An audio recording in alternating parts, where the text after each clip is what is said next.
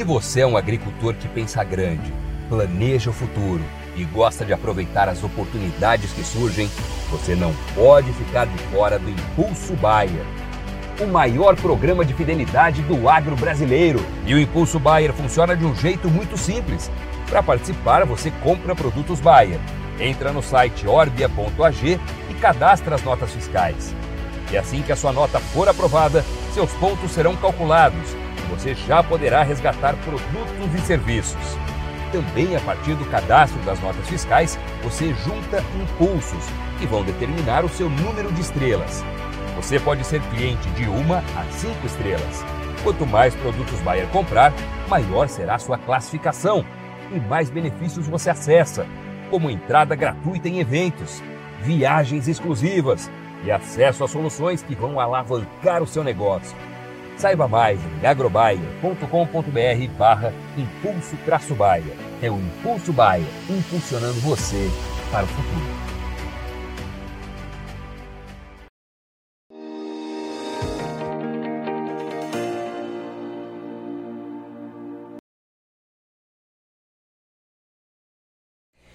Os preços da soja voltaram a subir na Bolsa de Chicago de forma considerável. O mercado se animou de novo nessa terça-feira, 28 de novembro, foi acompanhando seus derivados. O óleo também subiu forte, subiu mais de 3%.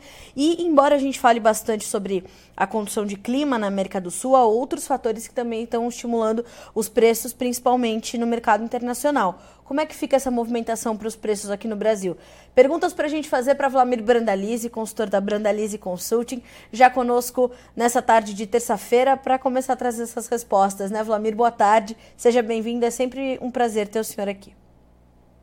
Boa tarde, Carlinha, boa tarde a todos. Dia positivo, né? Começando animar um pouco mais a soja brasileira que vinha sofrendo né, com o clima. Né?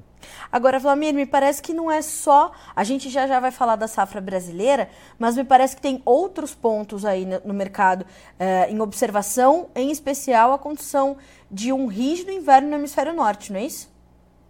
Exatamente. Esse inverno aí, alguns já estavam esperando por ele, né? Isso veio puxando o farelo aí nos últimos dois meses, em função que com o inverno chegando mais cedo, mais forte e mais longo, ele estimula muito a demanda de ração, né? Acaba aumentando muito.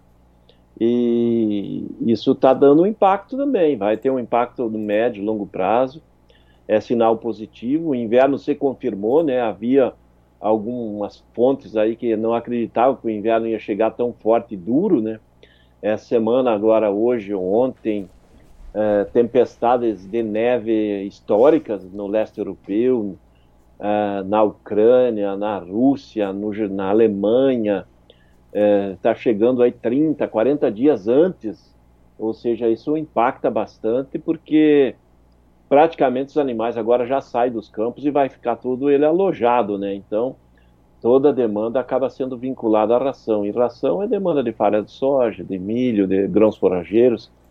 Isso ajuda a soja, né? Porque além de, de ter é, esse inverno chegando mais cedo, que estimula, ele começa né, a atrapalhar também a logística de exportação, de dois fatores. Primeiro, aí nos Estados Unidos, se a gente olhar, no meio oeste americano, que também está chegando as nevascas, ele congela os rios que, que vêm lá de cima, da parte norte do cinturão, que eles migram, que as barcaças navegam. Então, praticamente a, a mobilização, o movimento de grãos começa a perder ritmo e acaba a, dificultando novos negócios. O pessoal diz, ó, oh, o produtor agora que chegou a nevasca, o, o silo dele está totalmente coberto de neve, não tem como tirar os grãos. Isso normalmente acontece lá no Natal, então nós temos praticamente um mês antes, isso já também traz apelo para a soja aí, em função de que o produtor vinha segurando a venda de soja americana e agora com o inverno chegando atrapalha novamente a questão de logística e negócio.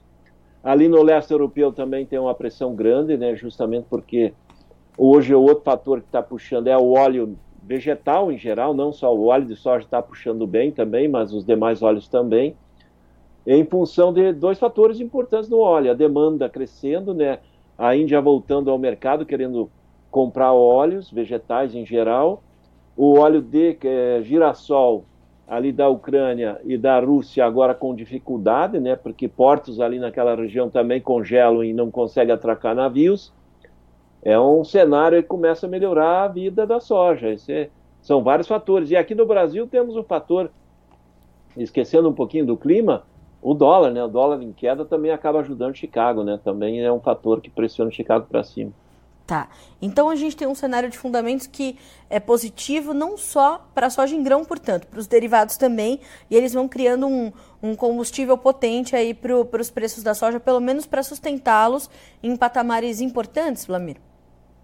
É, exatamente. Nós estávamos vindo aí de liquidação desde o, o pós-feriado de Nação de Graça, né? Tivemos o Black Friday na sexta-feira, liquidando as commodities, todas caíram, né? Foi o Black Friday das commodities agrícolas em Chicago mesmo. Entramos na segunda-feira aí com o mercado também pressionado, e agora o mercado acordou, né? Epa, para aí, para aí, ficou muito barato e não tem oferta de físico.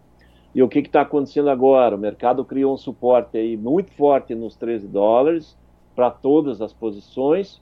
E se a gente pegar, tirando o spot janeiro da soja, nós já estamos novamente com, com suporte nos 13,5 para os meses seguintes. Então, o, o quadro ele melhorou, porque antes o suporte estava só no 13 para todo mundo. Agora ele ficou com 13 para o janeiro, 13,5 para os meses para frente de janeiro, e continuamos ainda com obstáculo pela frente, que é o 14, que, que continua sendo a resistência. É, até ontem era uma resistência muito forte, hoje ela ficou uma resistência média, e dependendo das notícias que surgirem aí nesses próximos dias, nessa semana mesmo, ela pode ser uma resistência mais frágil e pode até ser quebrada. Ela pode, no ambiente que está se formando, ela pode ser quebrada novamente. Temos que lembrar, Carlinhos, que com relação a fatores, essa entrada de chuvas, principalmente no Mato Grosso e no Mato Piba, pode ser um fator limitante dessa volta dessa pressão e tentar quebrar os 14 porque a chuva no Brasil aumenta a resistência desse 14 ser um, uma resistência mais forte. Então temos esse gargalo aí. Se o clima melhorar por aqui, certamente vai ser mais difícil de quebrar os 14, mas o 14 agora, que até ontem era uma resistência muito forte, hoje ela ficou uma resistência média, né? Vlamir, essa, o que significa para preços para o produtor brasileiro esse, esse intervalo de preços e essa média que é importante e que vem sendo mantido em Chicago?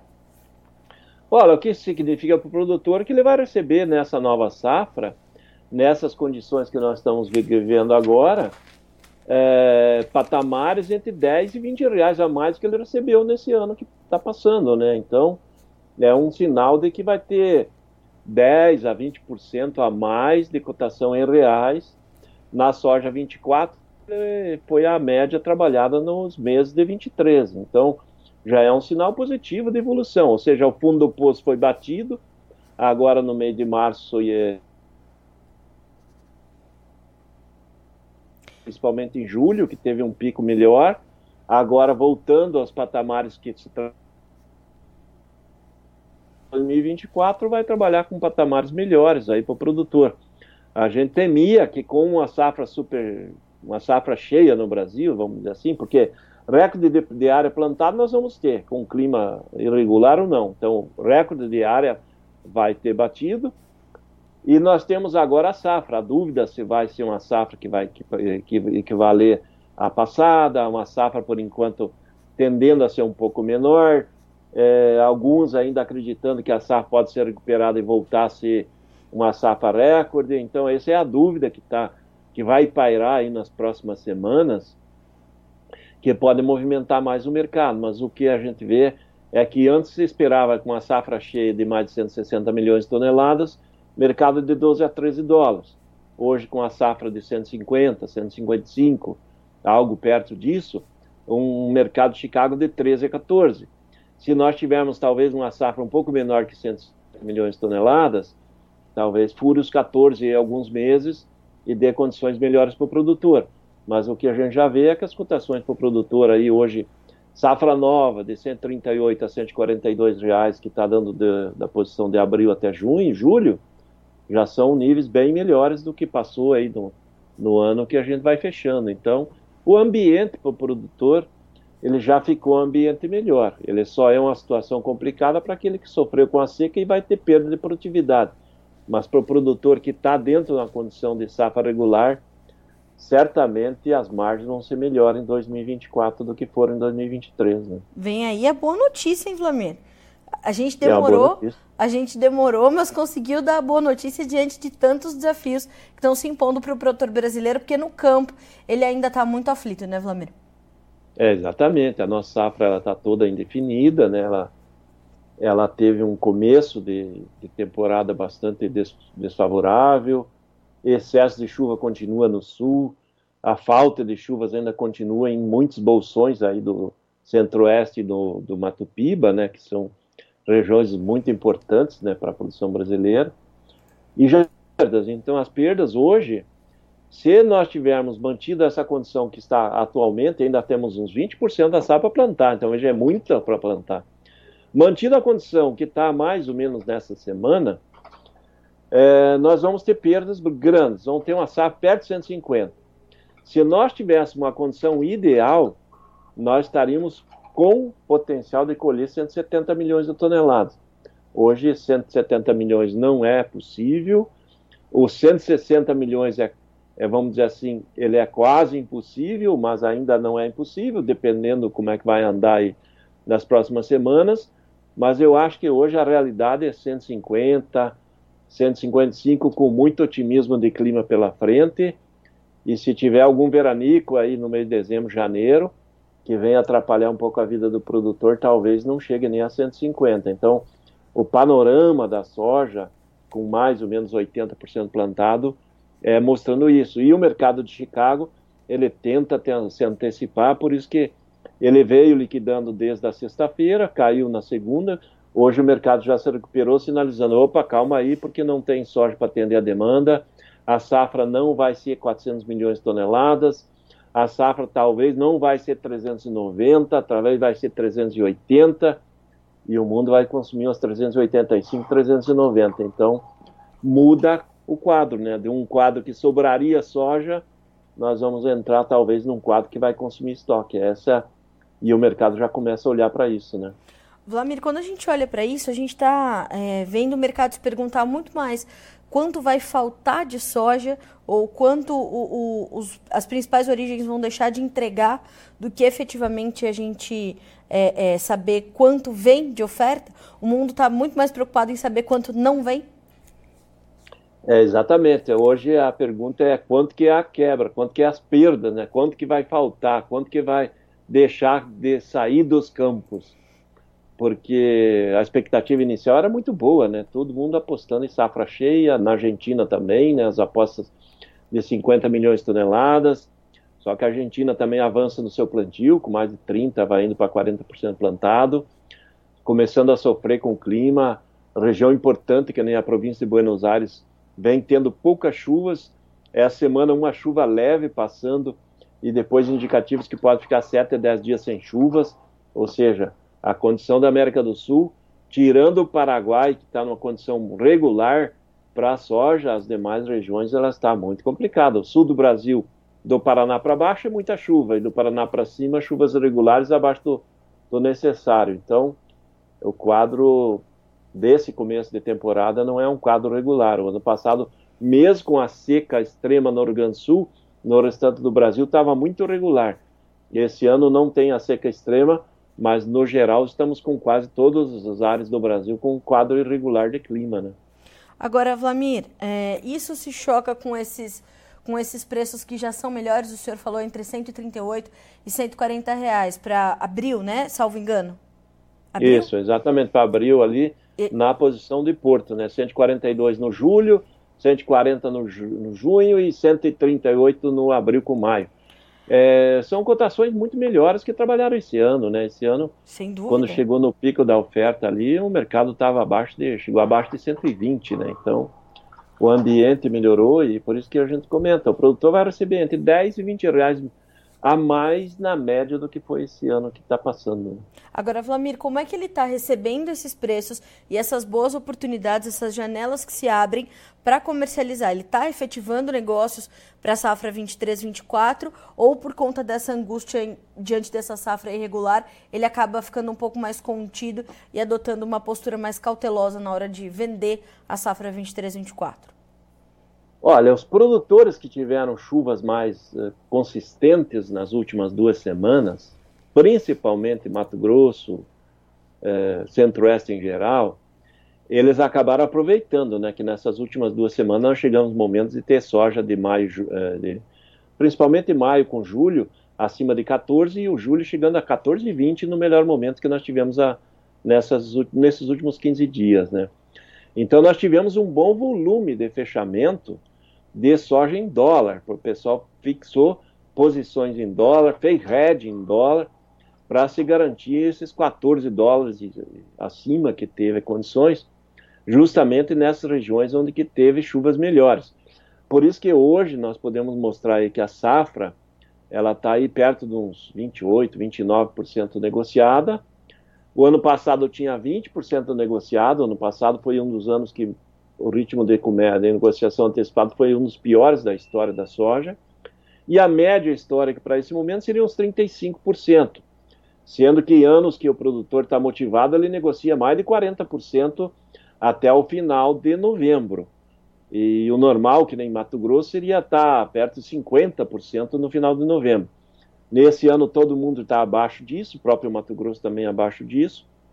E a média em relação ao ano passado está melhor, mas ele está abaixo da média histórica, porque o produtor, ele, nesses últimos dias, ele deu uma segurada nas negociações. Mas mercado nesse mês de novembro, dá para dizer que ele andou. Nós tivemos aí, provavelmente no mês de novembro, é, algo entre 10 e 12 milhões de toneladas de soja negociada entre safra nova, safra velha, que foi um bom volume aí para o mês de novembro, que é um mês que que já é entre safra da soja disponível e, e é um mês que normalmente o produtor que precisava vender futuro já vendeu, né? Então não é aquele mês de muita negociação, mas foi um mês que negociou bem, foi um bom volume. A gente vai finalizando novembro com aproximadamente quanto da nova safra já comercializada, Vlamir? Provavelmente até o final de semana os 30% dela já vai estar negociada. Isso tá. vai representar aí umas 45 milhões de toneladas negociadas. O ano passado foi um ano atípico, né? Porque o produtor vinha de três anos que a, quando ele negociava antecipado, ele ia entregar a soja. A soja do disponível estava com valor maior que a soja negociada antecipada. Então, uhum. o ano uhum. passado ele, ele ficou cauteloso. Ele ficou, não, agora eu não vou vender porque o mercado, o custo de produção subiu e me pegaram três anos. Agora eu escapo. Só que daí, o ano passado, quem vendeu antecipado pegou 150 a 170 reais. Quem teve que vender na boca da colheita no mês de março e abril até maio, pegou de 100 a 120, então perdeu 30, 40, 50 reais novamente. E agora o produtor está mais cauteloso.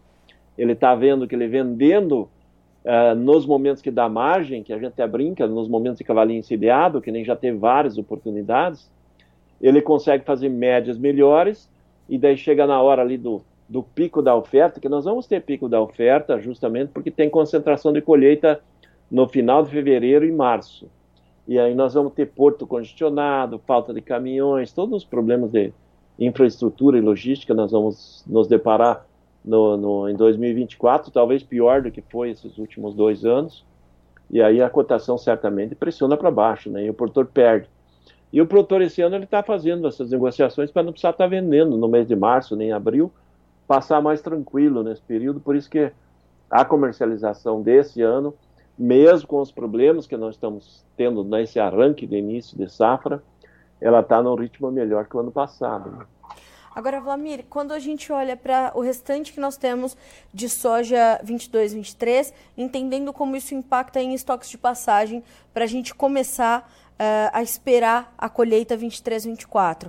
Quanto a gente já tem comercializado, quanto a gente ainda pode comercializar e como é que o senhor está vendo esses estoques? Olha, nós temos uns 32, 33 milhões de toneladas de soja disponível na mão do produtor ainda para comercializar da safra colhida. Talvez um pouco mais de 33 milhões de toneladas.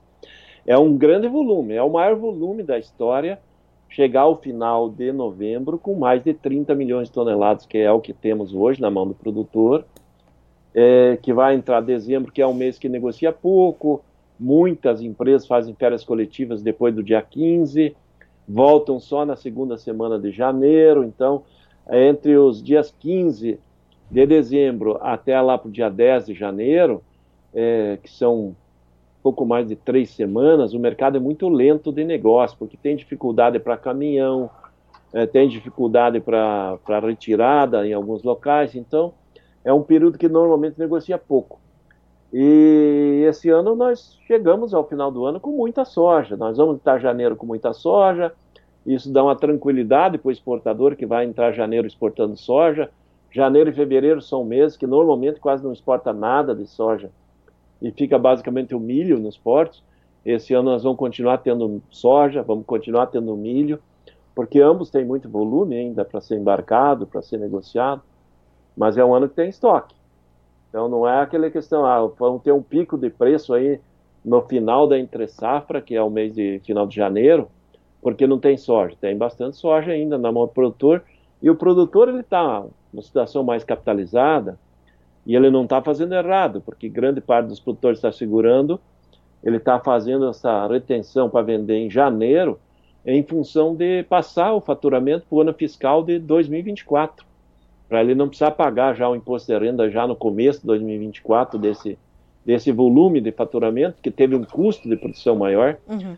e jogar para o ano fiscal, para a declaração do imposto de renda dele em 2025. Então, para grande parte do produtor, a estratégia está boa, a cotação da soja está melhorando aos poucos, e com isso, possivelmente, ele possa pegar uma boa cotação em janeiro e não precisar estar tá pagando já para o governo o imposto de renda desse faturamento já aí no mês de maio, né, até maio, quando é a declaração do imposto de renda. Né? Então, estratégia do produtor, para quem está dentro dessas condições aí, é uma situação que está boa, né? o mercado está dando certo.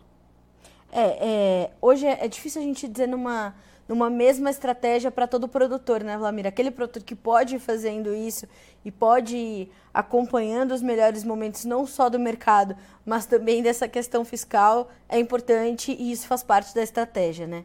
É, cada vez mais, tem mais fatores que influenciam a negociação, né? Porque aquele que, que já está com faturamento bom nesse ano e não tem como descarregar custos uh, maiores, se ele continuar vendendo, talvez ele vai ter que carregar um imposto, vai ter que pagar muito mais imposto em cima do que ele vender de agora em diante, e talvez ele pegando às vezes 5, 10 reais a mais na soja do que ele pode pegar lá em janeiro, é só fazendo um paralelo, né?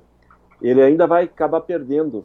Então, se ele deixar para vender e pegar em janeiro uma condição igual agora de, de, de novembro, é bem provável que ele vai ter uma margem melhor em função da questão fiscal. Então, Sim. o produtor tem a questão fiscal que ele tem que começar a olhar bem de perto, tem a questão é, de logística dele, de armazenagem, se ele está em algum lugar que tem que retirar o grão até o final do ano. Hoje em dia, em função da escassez de armazéns do Brasil, também tem a questão do, do produtor ter, ó, você pode ficar com a soja até dezembro. Em janeiro, eu quero um armazém livre para poder receber a nova safra. E aí o produtor tem que vender a toque de caixa para retirar o grão de lá. Então, é, cada caso é um caso, né? A cotação está boa, às vezes o casalinho encilhado está muito bom para o produtor fazer um fechamento futuro, presente, mas não serve para todo mundo a dica, né? Vlamir, para a gente é, finalizar o nosso comentário, como é que o senhor é, é, vê fatores que poderiam pesar sobre os preços e promover uma inversão dessa, desse cenário em Chicago. Há fatores ali no, no, no front que exigem atenção, que poderiam exercer uma pressão um pouco mais intensa sobre as cotações e ir tirando um pouquinho do preço? Ou a gente tem um cenário bastante favorável nesse momento e seria preciso algo muito intenso para promover uma baixa nos preços? Olha, em princípio precisaria fatores mais pesados e não tão intensos para pegar e limitar a cotação e até derrubar ela mais para o lado, vamos dizer assim, jogar ela mais perto do 13. É, o produtor não gosta muito do 13, né? o número 13 para o produtor não, não funciona bem. Mas o 14 para o produtor é o número mais atrativo. Hoje nós estamos 13,5 a 14 na maioria das, das posições de 2024. O que, que poderia influenciar esse número para puxar para o 13,5, talvez um pouco abaixo? Justamente essa condição de entrada de chuvas que tem agora prevista para os próximos dias e na próxima semana, se ela conseguir reverter um pouco o, a condição das lavouras, se essa soja que está no campo ela conseguir soltar mais carga de flor, uma soja que está no campo que o produtor está pensando que vai colher 30, 40 sacos por hectare, e vem uma chuva e dê um, uma mudada na, na, na, na, fisionomia, na planta, e consiga, em vez de colher 30, 40, colher 50, 55 sacos, aí nós poderíamos ter uma mudança, porque hoje tem lavouras no Brasil é, de todos os estilos. Nós temos lavouras desde péssimas até excelentes. As lavouras excelentes no Brasil hoje eu acredito que não chegam a 10%. As lavouras péssimas hoje talvez chegam de 5% a 15%. E as lavouras no meio do caminho, que são as regulares e boas, é que estão dominando. Então, lavouras regulares nós temos já perto de uns 50%, e lavouras boas aí uns 20%. Ou seja, nós estamos dentro desse número. O ideal seria ter mais lavouras boas e excelentes. Mas nesse momento as lavouras boas e excelentes elas não são o domínio, não estão não estão atingindo aí metade da safra não. A maior parte da safra é interregular até péssimas. Esse número está perto de uns 60%. Possivelmente vai melhorar um pouco o número nos próximos dias por causa das chuvas. E aí vai ficar mais equilibrado. Mesmo assim, tem parte das perdas que não recupera mais, então tem perdas grandes, e é isso que vai contar. Mas com o avanço das chuvas, nós vamos ter pressão de novo de baixa lá em Chicago. Se passar nos próximos dias, principalmente o próximo final de semana, com chuvas, a semana que vem pode ser que o mercado acabe liquidando novamente e ele anda perto dos 14 e depois ele tenta andar perto dos 13,5. A janela de operação é uma janela bem ajustada, não é uma janela grande. Mas o produtor tem que ir acompanhando. Voltando a trabalhar acima dos 14, novamente momento de cavalinho encilhado para o produtor ir fazendo médias. Né? Que o número de 14 dólares o bucho, para nós, é uma cotação muito boa, né? Porque se a gente olhar o prêmio, também está dentro dos melhores momentos do ano e 14 dólares em Chicago, tirando um prêmio aí de 60 negativos, que pode ser negociado, ele vai dar um líquido de 13,40 para o produtor. É uma cotação muito boa aí para ele fazer fechamento futuro. Né? Ele tem que pensar que esse número é um número muito bom para ele, é dentro do 13,14, principalmente eh, sem o prêmio, tirando o prêmio com o prêmio junto. Né? O prêmio para 2024 ele vai ser negativo pelo menos até junho. Julho em diante ele pode se tornar positivo. Então, o produtor tendo valor líquido de, de soja é, com valores acima de 13, 23 e 30 líquidos, tirando o prêmio aí, já é uma cotação boa. Para ele atingir isso, tem que estar soja perto do 14 ou acima de 14. Né? O Vlamir, ontem eu fiz uma live lá no Instagram é, e, e eu abri justamente a sua uh, o seu informativo diário, quando eu trouxe os prêmios, as pessoas estavam ali impressionadas, porque de fato, o senhor trazia. A gente não imaginava que a gente ia ter uma recuperação dos prêmios de forma tão consistente. Eles estão negativos, mas já estiveram muito mais negativos, né, Vlamir? É um sinal bastante importante dessa oferta mais, in, mais enxuta, essa reação dos prêmios, não? Exatamente. E os prêmios estão. Melhor... Hoje os prêmios estão dentro do melhor momento do ano justamente porque está tendo uma agressividade de compra, muita pressão de compra, e o produtor está vendendo escalonadamente. Ele está vendendo no momento que dá pico de Chicago, faz uma venda, ele não está correndo para vender, e nós estamos tendo mais compradores que vendedores. A partir do momento que nós tivermos uma definição que a safra vai andar definida e o produtor querer voltar para o mercado para começar a fazer vendas, ou ter muita oferta aí no meio de, de fevereiro e principalmente março e abril, os prêmios voltam a cair, porque daí nós vamos ter muita oferta, comprador mais confortável e os grandes problemas de sempre, que são a dificuldade de embarque, os portos aí lotados de navios, né? Bom, me parece que a gente tem aí uma janela considerável aberta para o produtor. Agora fazer conta, entender a margem e saber se o cavalinho está encilhado para ele ou não, né, Vlamir? Exatamente. Nesse próximo dia vai ter mais cavalinho, o produtor tem que esperar. Não precisa esperar o Natal, não, que lá no Natal geralmente não é época boa. Não. não costuma ser, né, Vlamir? O final do ano aí é Black Friday parte 2 das commodities, né? Todo mundo querendo se ajustar, fechar a carteira antes de começar o 2024, mas o 2024 promete, né, Vlamir? É, certamente, 2024 as cotações tanto de soja e milho vão ser melhores que foram 2023. Bom, eu falei, né? A boa notícia veio. A gente viveu para dar essa notícia, porque lá atrás, né, Vladimir, vamos fazer 160 milhões de toneladas de soja mais. Não aconteceu. E infelizmente, né, Vladimir? É, infelizmente a gente não vai registrar essa marca. É, mas a gente já sabia que a gente ia passar por um El Ninho bastante agressivo e agora é compensar a perda de produtividade via boas estratégias comerciais, planejamento, via preço. Né? Se a gente não consegue compensar vendendo mais, tendo mais produtividade, vamos compensar via preço. Essa é a lei do mercado, é, inevitavelmente, né? É, exatamente. O produtor agora tem que buscar melhorar a produtividade para compensar esses problemas que teve aí. É isso mesmo. Vladimir, te agradeço muito pelo tempo, pela disponibilidade, pelas orientações para os nossos produtores que nos acompanham por aqui. Obrigada mais uma vez. Sempre um prazer ter o senhor aqui conosco. Igualmente. Boa semana a todos. Obrigada, Vladimir. Boa tarde, um abraço para o senhor, até mais. Tchau, tchau. Tchau, tchau. Ei, Vladimir Brandalize chega com a boa notícia. Os preços serão de 10 a 20 reais por saco ou de 10 a 20% mais altos em 2024 para a soja brasileira do que foram em 2023. Na média, tá? Vai ter ali as nuances do mercado, as nuances das regiões. E a gente está falando de base porto é, para de abril a julho, vamos colocar assim, de 138 a 142 reais. Então o Vlamir fez aqui uma uma, uma listinha para nós, aliás, bastante interessante a listinha do Vlamir. Bom, se a gente fizesse uma safra né, de 160 milhões de toneladas mais, nós teríamos preços entre 12 e 13 dólares por bushel, de 150 a 155 milhões de 13 a 14, que é o, o intervalo em que o mercado está operando agora, e o, o, o Vlamir, eita, fiquei até gaga, boas notícias, como eu falei. O Vlamir deixa bastante claro que é um intervalo ajustado, né? Um range ajustado ali para os preços atuarem, de 13 a 14 dólares por bushel. A gente já trabalhou em bandas maiores, né?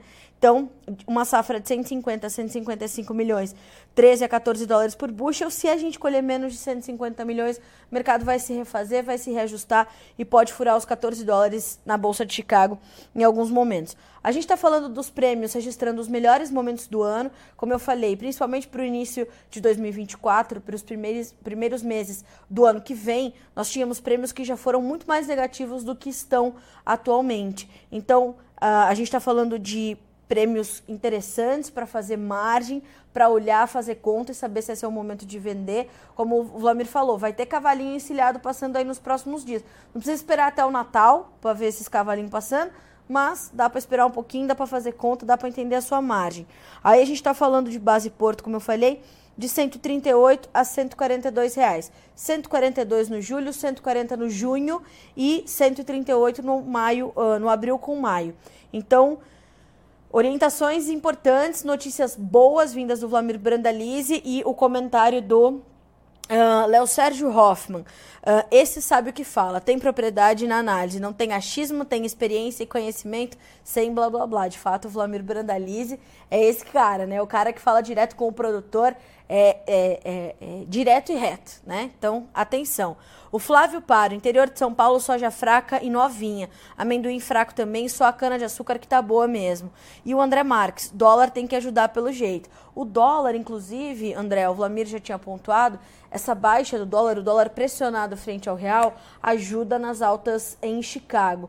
Então a gente acaba compensando uma coisa pela outra, né? É, e vai formando bons preços então para a soja brasileira, que na safra 23-24, safra nova, ainda segundo o Vlamir, temos perto de 30% já comercializado, mais ou menos 45 milhões de toneladas. E quando a gente olha para 22, 23, a gente ainda tem um belo volume para comercializar, algo entre 32 e 33 milhões de toneladas, que como explicou o Vlamir, é o maior volume para da história para esse período do ano. É recorde a gente chegar no final de novembro com um volume tão grande ainda para negociar. Mas é, tem demanda para nossa soja, então vamos ficar de olho. Vamos ver como ficaram as cotações na Bolsa de Chicago? A gente começa com os números da soja que já aparecem na sua tela. Janeiro, 13 dólares e 46 centos por bushel, 16 pontos mais 75 de alta. Março, 13 dólares e 64, 16 pontos e meio de ganho. O maio, 13 dólares e 78, subindo 16 pontos e meio. O julho de 24, 13 dólares e 83, 16 pontos mais 25. Vamos também checar as cotações do milho, como ficaram no mercado futuro americano recuando um pouquinho, mas bem próximas da estabilidade. Dezembro, 4 dólares e 51, março, 4,73, maio, 4 dólares e 86, julho, 4 dólares e 95. As perdas variaram de 0,25 a 4 pontos nestes que são os contratos mais negociados. Vamos checar também, para a gente finalizar, os preços do trigo. O trigo voltou a subir bem hoje depois da despencada de ontem. Ontem fechou com quase 3% de queda e hoje vai, vai fechando o dia em campo positivo, com altas aí de mais de 2% ou altas que variam de 9,5 a 12 pontos mais 75. Dezembro, 5 dólares e 43, março, 5 dólares e 72, maio, 5,88, julho, 6 dólares mais 1 cento por bushel. Bom, Senhoras e senhores, essas são as informações de mercado dessa terça-feira, focados aqui no mercado da soja e essas sinalizações positivas para você avançar com a sua comercialização no momento que for mais oportuno para você, mas olhando as margens e as janelas que estão se abrindo, tá certo? A gente fica por aqui com esse boletim, mas a nossa programação e as nossas informações continuam chegando para que você seja sempre o produtor rural mais bem informado do Brasil. Notícias agrícolas, informação agro-relevante e conectada.